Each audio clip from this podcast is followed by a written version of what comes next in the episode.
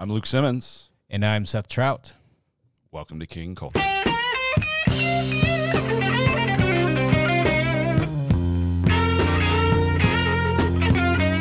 right, Seth. Well, welcome back. It's uh, great to be together, man.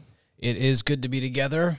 It's going to be a dicey topic today. Yeah, it seems like it. I mean, we're following up a conversation about worthless men, uh, which really emerged out of Hamas's attack on Israel, right? That's a lot of what got us thinking about that. And as you keep following that story, you, you obviously start bumping into lots of stuff related to war. And as that has developed, uh, you know, that gets into this conversation we're having today. Yeah, the question about violence and use of violence, force, use of force. To what extent should Christians uh, use violence to get what they want? Yeah. Or to defend themselves? Uh, I mean, there's obviously there are certain things that virtually all Christians everywhere have agreed on. Like sh- you should not use violence to rob someone. It's right. non-controversial. Yeah. But within that frame of things, there are questionable uses of violence, uh, and it, within the history of the church, last couple of thousand years, there've been a lot of different voices that have shaped and spoken into uh, that. And I think we would be uh, benefited as a church to just be generally aware of how the conversations have gone the last 2,000 years, both as we consider foreign policy. Like, I don't think anybody listening to this is going to be president of the United States. right. Ver- least, almost close to 0% chance. Yeah. And slightly less close to zero, but still close to zero, will a congressperson who's going to be voting on war uh, listen to this. But we will vote for people who vote for those things. And in a democ- democratic republic or government of the people, we get to be a part of voicing those things. So both in terms of how we vote, but even well, more. Well, that's the macro as it relates to war, right, and nations and things like that. But there's also just questions of self defense, self defense, and guns, and you know what should and shouldn't you do to protect yourself or your family or others. Uh, yeah, it's a really interesting question. Yeah, so I'm thinking we would start big picture and talk about wars, and then kind of get more practical, personal. Okay. Before we do that, though, t- tell me like if this conversation does what you hope, uh, wh- what will it do? because like you said you know we're not in charge of this i remember one time hearing a pastor he was talking about how he went to go visit different churches and he went to the, some mainline church and they were talking about how we need to get rid of all our nuclear weapons and he said well i don't have any nuclear weapons so i didn't think that sermon applied to me very much. So yeah. I, you know we don't want to do that but we we hope this accomplishes something. So obviously a piece of it is just informing about hey here's ways different people have thought about it through church history. What else? What if, if we hit the target what does this do? I want us to think more congruently with the history of God's people. That when we come to the ballot box or when we uh, come to defend ourselves, I don't want us to just rip a saying of Jesus out of context and think we know what we're talking about. Uh, I want us to be reliant on wisdom of the past. Uh, G.K. Chesterton talked about tradition as democracy of the dead. Yeah. And so we're trying to give voice to the uh, giants whose shoulders we're standing on as we think about these things. And so uh, what you'll notice when you watch uh, political uh, debates, especially in the United States, maybe less so elsewhere, is both Democrats and Republicans have their favorite verses they like to use sure. to claim that they are biblical. And so most of that to me is just virtue signaling. It's just people trying to say things that will make people vote for them.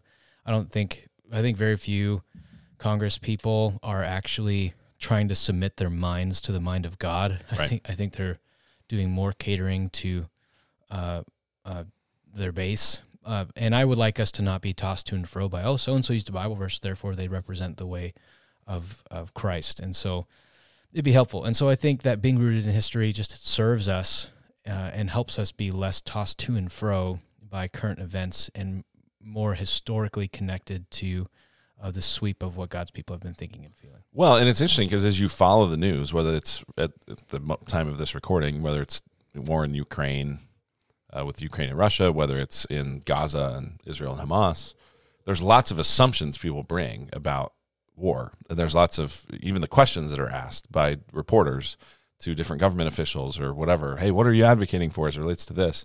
It's all loaded with morality questions, right? Like, how much civilian death is okay and what kinds of civilian death is okay and you know should a nation be doing this or be doing that or you know there's there's lots of moral questions and so this feels like something that we've got to let the scripture speak to. Yeah. So pretend for a moment that uh, Netanyahu, uh, who's the leader of Israel, suppose like tomorrow he converted to Christianity and was like Jesus is Lord, uh, and was trying to then lead a Christian state, responding to the systematic murdering and raping of Hamas. What would shape his mind as he's trying to make those Hmm. choices? Yeah, that's an interesting way to put it. And slightly more personally, mean, I'd say infinitely more personally, suppose someone breaks into your house tonight and is going to try to kill you and your family. What's the Christian response in the moment? Yeah. Uh, and so I would like it if listeners uh, would feel a great amount of peace that if someone came into their house to kill them and their family, that if they killed that person before they had the chance to do that, that they would be blessed in the eyes of the Lord Okay. And I don't want people to feel moral tension about uh, protecting the dignity and value of their family and their image bearers. And I have Bible verses to back that up. Okay. not- so Great. so that's practically the situation we're talking through here. So I want us to go back before we get personal and talk about Augustine. Okay. Saint Augustine, some pronounce it Augustine, and that's a mistake. It's Augustine. Okay. So Augustine had a just war theory. So a little back it up here. Augustine was uh, a leader of the church in the uh, fourth century. Uh, he wrote two books that he wrote a lot of books, but he wrote probably two or three that have been hugely impactful. Some have argued that his book, The City of God, is the most impactful book on the history of the West as a whole. Yeah. Uh, maybe second to the Bible. His other book, Confessions, is about conversion, and his his third hugely impactful book was uh, on Christian teaching, which is about uh, nature of the gospel and what the content of the Christian faith is. So he's uh, really impactful. Uh, was probably like the single most influential person for at least uh, thirteen hundred years. Uh, maybe no, eleven hundred years. He was basically in North Africa, right? A North African guy, uh, discipled by Eusebius, uh, and he was dealing with questions of power in the state in kind of a fresh way. Because for the first two or three centuries of Christianity, uh, Christians were a severe minority, and so the idea of what should governments do when they go to war did not matter because they were on the fringes, having no voice. Asking Christians in the second century, what should what should what would a Christian state do if there was war? Yeah, they just laugh at you like Christian state. You're crazy. What are you talking about? That'll man? never happen. Yeah, or maybe not even a Christian state because I don't want to get bogged down in can there be a Christian state. But I mean, let let's say there was a, a president that was Yeah. trying to honor God in his attempts to go or not go to war. What would he do? So Augustine, right, right, in, is like at the peak of the origins of Christendom.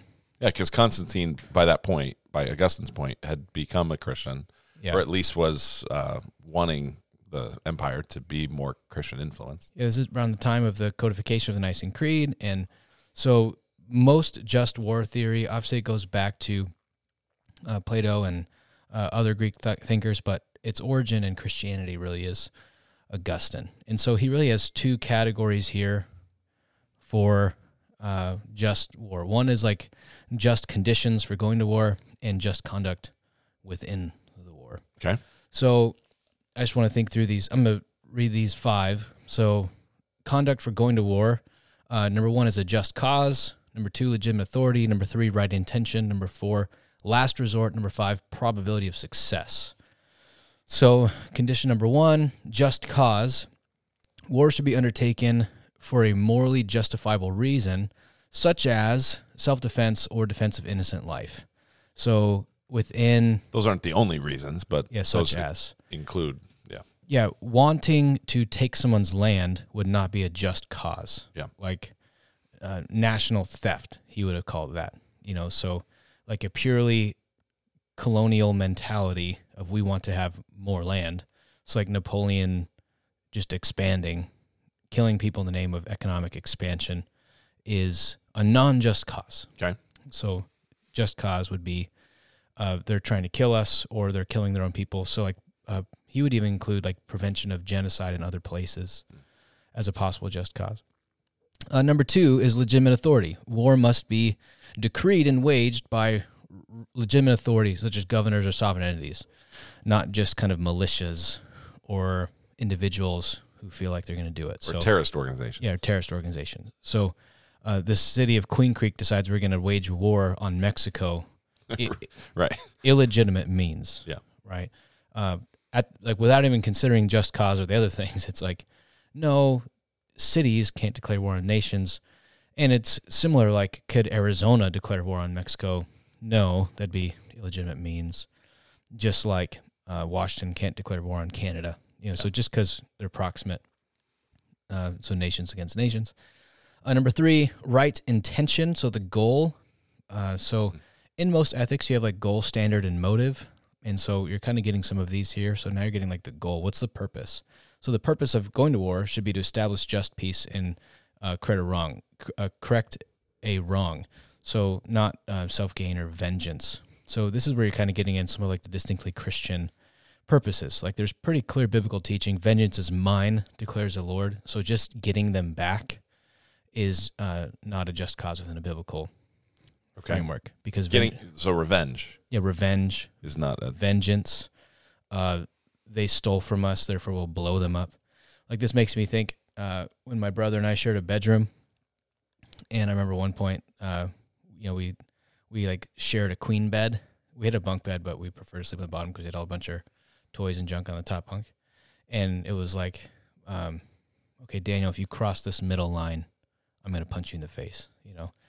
And I was seven and he was five. He crossed my line, I punched him in the face, and uh, that'd be called vengeance. you know, like so that'd be a not a right in, intention. What about vengeance as a deterrent?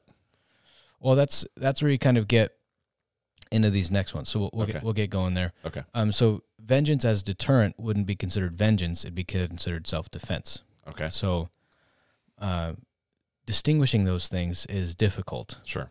And it's worth noting, even on that point, that even the most ardent proponents of just war theory wouldn't say there have been ever truly just wars. Okay. Because so this is more, you know, the theory that should try to inform how people think about it. Yeah, it's like shapes. Like I said, describe to me the perfect marriage, and I'd say, well, there'd be like, whole, like wholesome communication, like yeah. vibrant sexual connection, uh, financial unity, and I gave you all the contours of a great marriage. And it's like, well, by that definition, there's been zero perfect marriages. Yeah. But these are the ingredients we have to consider. Yeah. Okay. So this is more defining bullseye. Uh, number four is last resort. War should be the last option after all peaceful means or resolutions have been exhausted. So it's not meant to be a first instinct or first flinch, but through mediation and through discussion and through diplomacy, diplomacy, sanctions, translators. yeah. yeah. So you're trying to uh, prevent. Uh, you're not running to loss of human life yeah. as solution. Sure. So have I exhausted all possible means? And then number five, probability of success. Uh, there should be a reasonable chance of success, and the anticipated benefits of going to war should outweigh the expected harm and destruction. So uh, basically, this is the the pragmatic question of: Are we going to lose a bunch of lives for nothing, or would it be better just to surrender? Yeah. So if I'm stewarding a nation and so, like, say I'm stewarding a smaller nation, and I say, like, what's the chance of success, and also what's the uh, best possible outcome for my citizens? Mm-hmm. It's like, well, if they're going to come and take over our nation and then commit genocide, well, we're all going to die anyway. We might as well die fighting. But they're going to come and take over a nation and send our tax dollars other places, now we have to do like the loss of life versus loss of money yeah.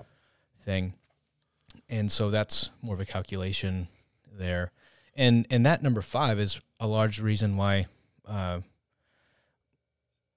like thinking through the pragmatic outcomes of why uh, nations taking over other nations has historically been effective is local leaders go would i rather my people be alive or i'd rather them yeah. be forced to speak a different language well sure a lot of the time it's we'd rather them have to speak a different language than be alive so those are the five conditions for going to war: just cause, legitimate authority, right intention, last resort, probability of success. Jus ad bellum is the Augustinian Latin phrase. Okay. So then the the next question is, well, w- when you're within war, how does that play out? And so you have these. Really, this is only So so now so the first was like, okay, should we or shouldn't we go to war? Okay, now we're in war, and we're desc- he's trying to describe here's what is just in the midst of war. yeah, Okay. yeah. So you probably hear about these two, especially number one is proportionality. Um, So that comes from Augustine. Augustine, yeah. That's wild Yeah, you do hear that all the time in, in these latest conflicts. That's Yeah. a huge conversation. Yeah, within the Christian tradition, it con- comes from Augustine. Yeah. So that's like a big question: Israel Hamas, you know, Sure. proportionality. So the force used in war should be proportional to the objective and not excessive. So, So uh, punching your brother in the face was not proportional. I violated. to him crossing the pillow line. yeah, yeah. Him crossing the pillow line. I violated last resort. I violated legitimate authority. I violated. sure. uh, I, I probably violated probability of success because it wasn't going to work, and I definitely violated proportionality. Okay. Yeah, so So- on a on a very micro level, Okay. uh, you have the, the the that piece, and so that's not necessarily even. Uh, hey, so and so nation has nukes. So and so nation doesn't have nukes. Therefore, you can't use nukes because this has to be a fair fight. Right. That's not proportionality. It's not Okay. equal strength of measures. It is So it's not uh, well Hamas killed this many Jews, so Israel can only kill this many. yeah. It's not Hamas. Hamas Hamas, killed fourteen hundred. Israel kills fourteen hundred and one. Now it's not proportional. Well, Uh, what about percentages? Right? You you heard that? I mean, that was a huge thing in, in these last you know weeks and months. Is like, you know, well, th- this many loss of lives would have been this many 9/11s if you do the Yeah. percentages, and then you do the percentages of Palestinians in Gaza, and you go, well, by that percent, you know, so it's it's not a it's this is less of a calculation, Yes. like an exact mathematical calculation of proportionality, and something it's something else. Yeah, it's more about the objective of the nation in the war. Okay. So if uh, Hamas wants to destroy all of Israel, then proportionality means Israel then in resistance and self-defense can destroy all of Hamas. Got it. Okay. So because the proportion is the the existential threat that the nation is facing Okay. in self-defense. So because Israel right now understands themselves to be under a purely existential threat, meaning we will cease to exist if they get their way, the only option then is to cause them to cease to exist. Yeah. So that's proportional. Well, it's not the only option, but that is a proportional, proportionate yes. option. Yeah. Yeah, and so uh, that's what proportionality means, and that would be an application of it. I'm not trying to actually speak to Israel policy because I actually have no idea.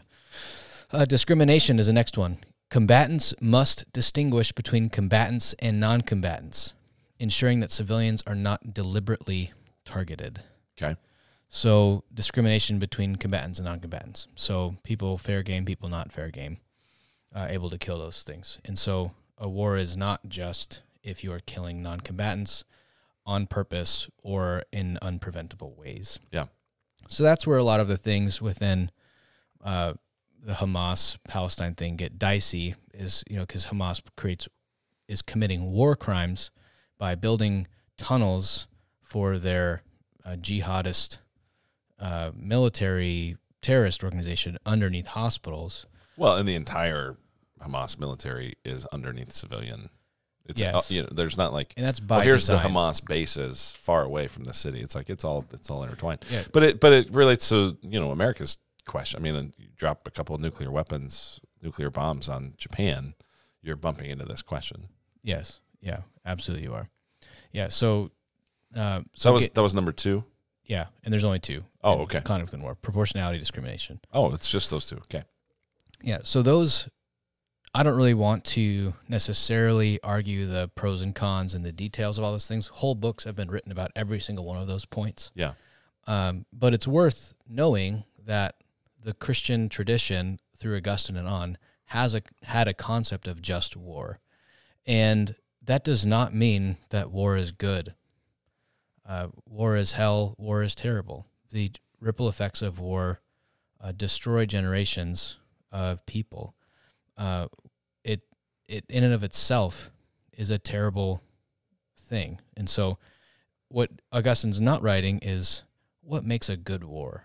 Yeah, sure. What like should we be happy about war? Again, he's not glorifying war like the Greeks or the Romans did, where like the pinnacle of masculinity is war. Okay. Uh, he's saying in a fallen world, war sometimes has to happen, and whether you want it to or not, war happens. Here are some ways to think about. And I would say I would say this is probably similar to like divorce. We should think about divorce. Divorce harms kids and harms families for generations. Period. Full stop. Uh, we should never be happy divorce happens Yeah. because divorce in and of itself it may not be sin but it's always the result of sin and so it's always a grieving situation so someone initiating divorce may not be in sin because they are protecting their kids protecting themselves uh, someone else is like committed adultery under Yeah. and there's like this and so it might be better to have a divorce given the sinful situation than to not have a divorce Right. but always it's a grievous Yeah. wounding situation Sure. I think uh, divorce and war are a good, uh, Yeah. a parallel. So the, question I have, because I know, I mean, people listen to this, they're not knuckle draggers. They're they're thinkers. They're sharp. Uh, and I can imagine some would go, okay, well, Augustine, as you factored that in, what about Israel's conquest of Canaan? Like that feels like uh, 0 for 2 on that. It, you know, it, it feels like that that doesn't line up with the five reasons, and it doesn't seem like it lines up with the way to do it. Like, uh, what do you do with that? Yeah. So I don't know what Augustine would say, but I'd say I'd say like when God gives you explicit commands, you just have to do them. So Okay. So Uh, when God decrees it, it's just. yeah, when God decrees it, then obedience is just. I also think the conquest of Canaan was a slightly different deal. Uh, some of those were probably viable, or at least uh, apply. So you think about uh, just cause, um, so self defense or defense of innocent life. Canaanites were genocidal people who killed their, sacrificed their kids, and Yeah. Uh, well, there's a place in Genesis 15 where you know God tells Abraham, "Hey, you're going to go into this land, and your family's going to be there for 400 years, and they're going to be there a long time because the the iniquity of the Amorites is not yet complete." In other words, like th- there's like a sin account that the local folks here are going to have to build up before I feel okay about wiping them out. Yeah, and there's like uh, this view that the Canaanites are just like these victims, but they're actually a totally oppressive demonic culture. Uh, right intention, obedience to God, right intention would be uh, the pr- preservation of the Abrahamic faith that would eventually the Messiah. Uh, last resort, Israel is to be a city on the hill, a, a light to the nations. The Canaanites invited to repent, they don't do it. So there are ways you could kind of cram it into that probability of success. Well, God's on our side, you know. So uh, proportionality, I don't know about that. Killing all the babies and everything, you know, Yeah. that's a little tough. Discrimination, I don't think so. You know, so there's, I'm sure people have written accounts of trying to cram those into those things. Yeah, sure. But there's a piece of like when God says it, then Well, I mean, I know we could do whole episodes on just that question, but I it popped in my head as we were talking about this, going like, boy, this that that feels like a potential question that people would have. So Yeah, so there's other Christians. Uh, so there's really only two schools of thought here, like just war theorists and pacifists. Yeah. Uh, and there's nuances and color within those things. So there's a number of Christian traditions, or Christian. There is Christian tradition that would say, no, Augustine was wrong here. Yeah, we just disagree. There is no just war. Yeah. Uh, we should not engage in any of that stuff. Okay. But this idea that like Christians saying, I won't go to war, I won't uh, engage on that level, I can't, in clear conscience, fight a battle. Uh, and so there are reasons that they would do that. And so they're really kind of like six main arguments for pacifism Okay. that are worth considering or at least responding to um, that just war theorists have to interact with. So, number one is just the teachings of Jesus, uh, which would be if someone hits you on the cheek, turn the other cheek. Yeah. Right. Most of the Beatitudes, Matthew 5, 6, and 7, kind of paint this picture of a presumed kingdom, nonviolence, live by the sword, die by the sword. My kingdom is not established by the sword, etc., cetera, et cetera.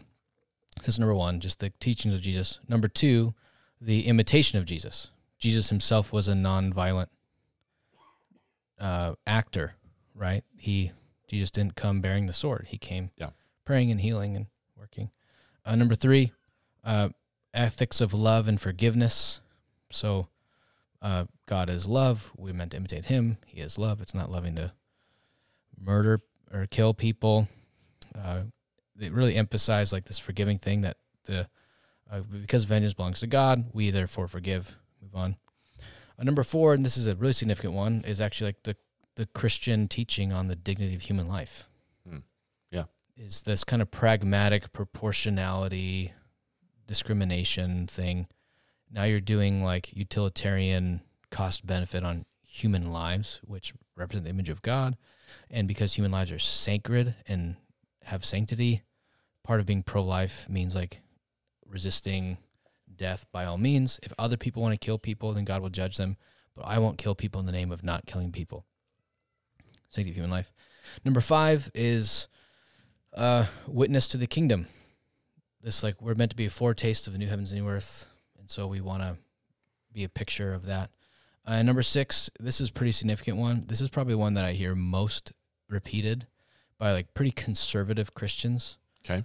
is their distrust of the worldly powers. Hmm. So Sure. they would say, "I believe in a just war theory in theory, but practically, do I trust the United States Congress and its chief executive officer or commander in chief? Do I trust them to apply just war theory? No. So I'm going to not. So really thoughtful Christians that I know who are who label themselves pacifists are like pacifists uh prag- for pragmatic reasons. So like on paper they said yes, I agree with Augustine, but practically our godless Congress can't actually execute on this, so I can't join the US military. So distrusting worldly powers, especially if you're in a nation that is explicitly uh, godless in various ways, whether it's the United States or some European country or China. You Yeah. know, you're going. Yeah, sure. Our country, because of its lack of fear of God, cannot execute a just war. Would be like the Okay. argument there. Is that that's it? Those Is are there- the six. Yeah. Those are the six. Okay. So so here's what's interesting to me. I mean, as a just Bible evangelical Christian, I mean, in general, I kind of want to go. I know everyone can misuse scripture, but you know, I generally like to see that your argument comes from scripture. I hear those six and I go, those all sound way more like they just come out of the Bible than Augustine's stuff. Like, Yeah. so, I mean, I can see why that's pretty compelling.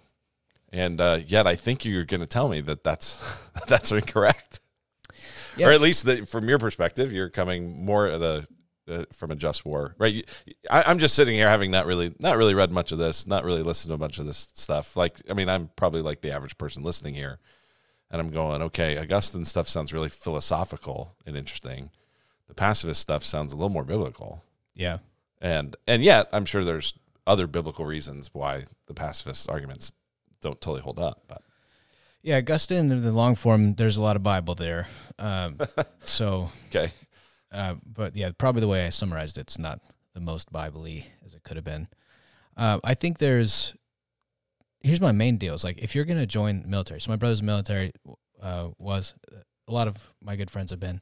I think it's worth at least feeling the tension of asking the question: Should I do this? What Yeah. does the Bible say about it? Sure. So, um, same if you're going to be a police officer. Same if you're going to be any type of use of force field. It's worth noting that Christians have had a tremendous, have felt tremendous tension about this over the centuries. Yeah. and to just kind of dismiss it all as like being soft, Hmm. I think is pretty uh, false. That's Okay. probably not healthy. So some of the arguments that you see, it's like on the moral, on the teachings of Jesus. So let's kind of work through this. Here's some of the responses to those. So so this is now you kind of going, okay, here's how people would come come back yeah, at here's the pacifist argument. yeah. So you really ought to turn the other cheek. If someone hits you on the cheek, turn the other cheek. That to me, and the way I understand that text is that's less about uh, violence and more about insult. It's someone slaps you with the back of their hand. Hmm. They're saying you're less than. Hmm. Like it's it's it's an insult to your manhood.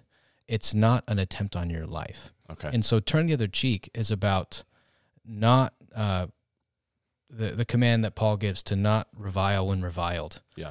Uh, it's about uh, fearing God and valuing His opinion of you more than mankind's opinion of you. It's about not trading insult for insult. Um, it's about not escalating. So if someone says you, "Hey, you're a loser," you don't escalate it and say your mom is a loser, and then you guys are having a fist fight. When in reality, you could have turned the other cheek and walked away and been fine. This probably applies to road rage as much as world violence in war. You know, someone cuts you off in traffic. Do you speed up next to them, flip them off? You know, that's not turn the other cheek. Yeah. Um, so this really is explicitly more about, um, I think, insults than it is about attempts on someone's life. Uh, so there's moral teaching of Jesus. I think also you have various Roman soldiers who come to Christ in various encounters, and Jesus never says like, "If you want to follow me, quit the military." Hmm, So sure. there, so that's kind of an argument from silence. It's not a strong argument, but there's you think about like when Jesus meets the woman in John 8, he says go sin no more. Like he's basically condemning her way of life and saying now that you've met me go and do something else, go sin no more. Whereas he doesn't totally do that with the soldiers as far as I can remember. Well, yeah, and there is a spot early in Luke. I don't know if it's Luke two or three or four. I'm not sure, but where, um, you know, there is a, a question about what repentance looks like. You know, bear fruit in keeping with repentance. And I know he does address the soldiers, Yeah. and he doesn't tell them, "Hey, bear fruit in keeping with repentance." By Divest from the the Roman army, state. you Yeah, know, he, doesn't, he doesn't do that. Yeah. And the Roman government was at least as evil as our government. sure, which is I don't want to. So I'm not. I don't want to overspeak here, but Yeah. there's that there. Uh, imitation of Christ is a great point. Jesus was a nonviolent person in his first coming. In his second coming, it looks pretty violent. yeah, sure, yeah. You read the end of Revelation. It is not. It sounds like a lot of army and a lot of blood and Yeah. a lot of We want to be a foretaste of the kingdom. Well, which part of the kingdom? right. Because part of the foretaste of the kingdom is Jesus, uh, without exception, eliminating evil. Yeah. And so I think that a police officer who removes uh, a an abused woman from a home and in doing so has to commit violence on her abusive partner, uh, he's being a foretaste of the kingdom. Yep. Like so, so I think uh, there, there's that there. So obviously Okay. that can devolve into like justifying pettiness, things like that. Uh, I so the, the biblical command to like not commit vengeance and the command to like uh, protect, uh, be voice for the voiceless. I think there's that type of deal there. Uh, the, the distrust of worldly powers is a great question. You know, is Congress a good deciding? Like you can look at past, like if even if the the most patriotic people should be able to look on back on American history and say every war we fought was not 100% good all the time. Yeah. Like we need to be able to hold that intention, and if we can't, um, uh, we probably have so, uh, elevated America from a place we love and benefit from to some type of idol if we can't critique it Sure. right? Like there's there's only one ineffable institution, hmm and it is God and His kingdom. Everything else is faulty or fallen somewhere. Uh, so so the big tension here is like that sanctity of human life. Uh, vengeance belongs to the Lord versus to what degree am I responsible? And so, getting on a really practical level, I think a huge text to me that illustrates this on a more personal level. So now we're going to get personal. Uh, if anybody listening to this is a is a, a government official and needs more, we can talk more about that. But sure. for all of us normal folks, uh, this kind of gets more level of like voting, which we have some influence in our practical self defense. So there's a text that explicitly addresses this that I think we Okay. should consider. Great. In Exodus 22, uh, which is about like the situation that people think about. Someone breaks in your house, is gonna steal your stuff, kill your family, violence of some kind.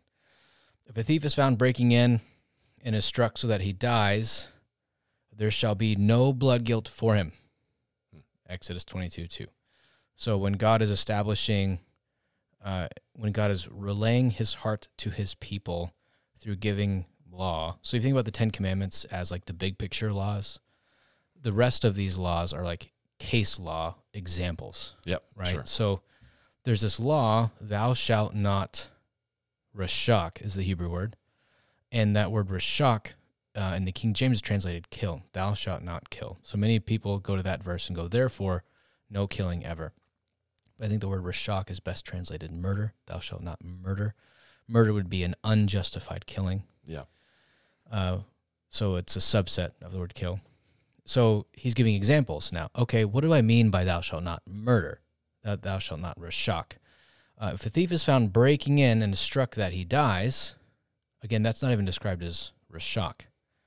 You know, Yeah. it's it's kind of like the way that medieval frame things. You know, like Mhm. someone died when in reality they were killed. Sure.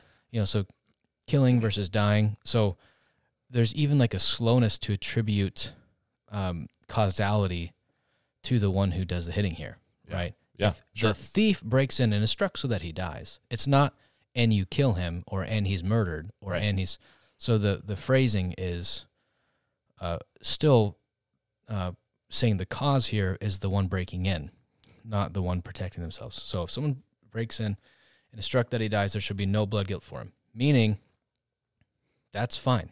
Yeah. I hold you. Yeah, because in other Guilt. instances, I mean, if you murder somebody in the Old Testament law, you it's life for life. It's lots of capital other punishment. yeah and lots, of other yeah. examples uh yeah god is fine with justice on the one who commits a wrong killing but he's saying this is not Yeah. a wrong uh a death not a wrong killing but then the next verse says but if the sun has risen there shall be blood guilt for him and he will pay Hmm. Interesting. so the idea here is this is where some of the concept of last resort comes in. If someone breaks into your house at night, the idea is uh, help is less available to you. Other means are less available to you. Uh, people are asleep. You can't call for help. So you kind of come to the last resort more quickly. hmm Whereas if the sun is up, probably you could have ran outside and said, "Help! Someone's in my house," and you people could have like Huh, stopped okay. him somehow. Yeah. See, the way I took it was like to go. Imagine they break in, you don't attack them. Now in self defense, they get away, and now the sun comes up the next day, and you're like, I'm gonna go get them. yeah. That's how I took that. Like kind of delayed, where it's not self defense, it's now more retribution. Yeah, yeah. So that could go both both ways. Um, meaning, So it's uh, not saying self defense during business hours is a problem.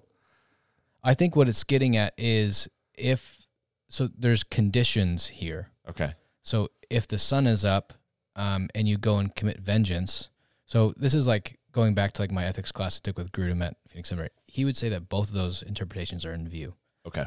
Because the Hebrew is fairly ambiguous. Are you saying if someone breaks into your house and it's during the day and you could have not killed him, but you chose to, like you could have exercised other means, Yeah. um, then it's off. Or it's saying if someone breaks in your house, gets away with stuff, and then you go hunt him down and kill him, you're guilty. So Yeah. So there's there's kind of a both Okay. uh, view here. But the point is, is uh, God blesses a form of self defense uh, that I think is to somewhat contingent on uh, is this is this the last uh, resort or not? Um, and also, he's forbidding some form of vengeance because vengeance belongs to him. Yeah. And so, if someone breaks into your house in the middle of the night with intent to harm your family, and you kill them, uh, and you could have not killed them, like if there's other options available to you, Yeah. Uh, so that now you're talking about the situational ethics, right? Um, I think that'd be fine. So Now we should also say the Bible's not saying you have a duty to to harm them, to No. protect yourself. no, So I'm- it's not saying like if you if you fail to kill them, there's blood guiltiness because you know they they hurt you and your family. So it's more like an area of freedom. Yes. Yeah. Uh, and I, I read a book recently that was arguing against self defense, and it was like you should pray for the person who breaks in, because if you don't believe praying for them is effective, then you don't believe in the power of prayer. And I think, sure, pray for them, and then do Exodus twenty two too, and it's Yeah. Like uh, I remember I took a concealed carry class, and the guy teaching the class had this like weird bloodthirst about him. Okay. That was hugely a problem. Huh. Like he was like, like he couldn't wait for someone to break into his house so he could just finally Right. have a justifiable reason to blast someone. Yeah. Right. And so I remember I took the class with my dad, and I was like, this guy is two bad days away from Hmm. a murderer. Yeah. And that ugliness of heart, that you can maybe hide it from the court of law in the United States of America, but you cannot hide it from the Lord. Yeah. And Sure. if you're really eager to blast someone who comes into your house, that's a problem, and God will see that. Yeah. But I think uh, being pro-life, forbidding vengeance, but preventing uh, harm is uh, a blessed thing. So Well, it's I- interesting that both both kind of have an argument from pro life, right? Like on one hand, the pacifist is saying, "Hey, because every life matters, you know, don't commit violence, even if it's in defense."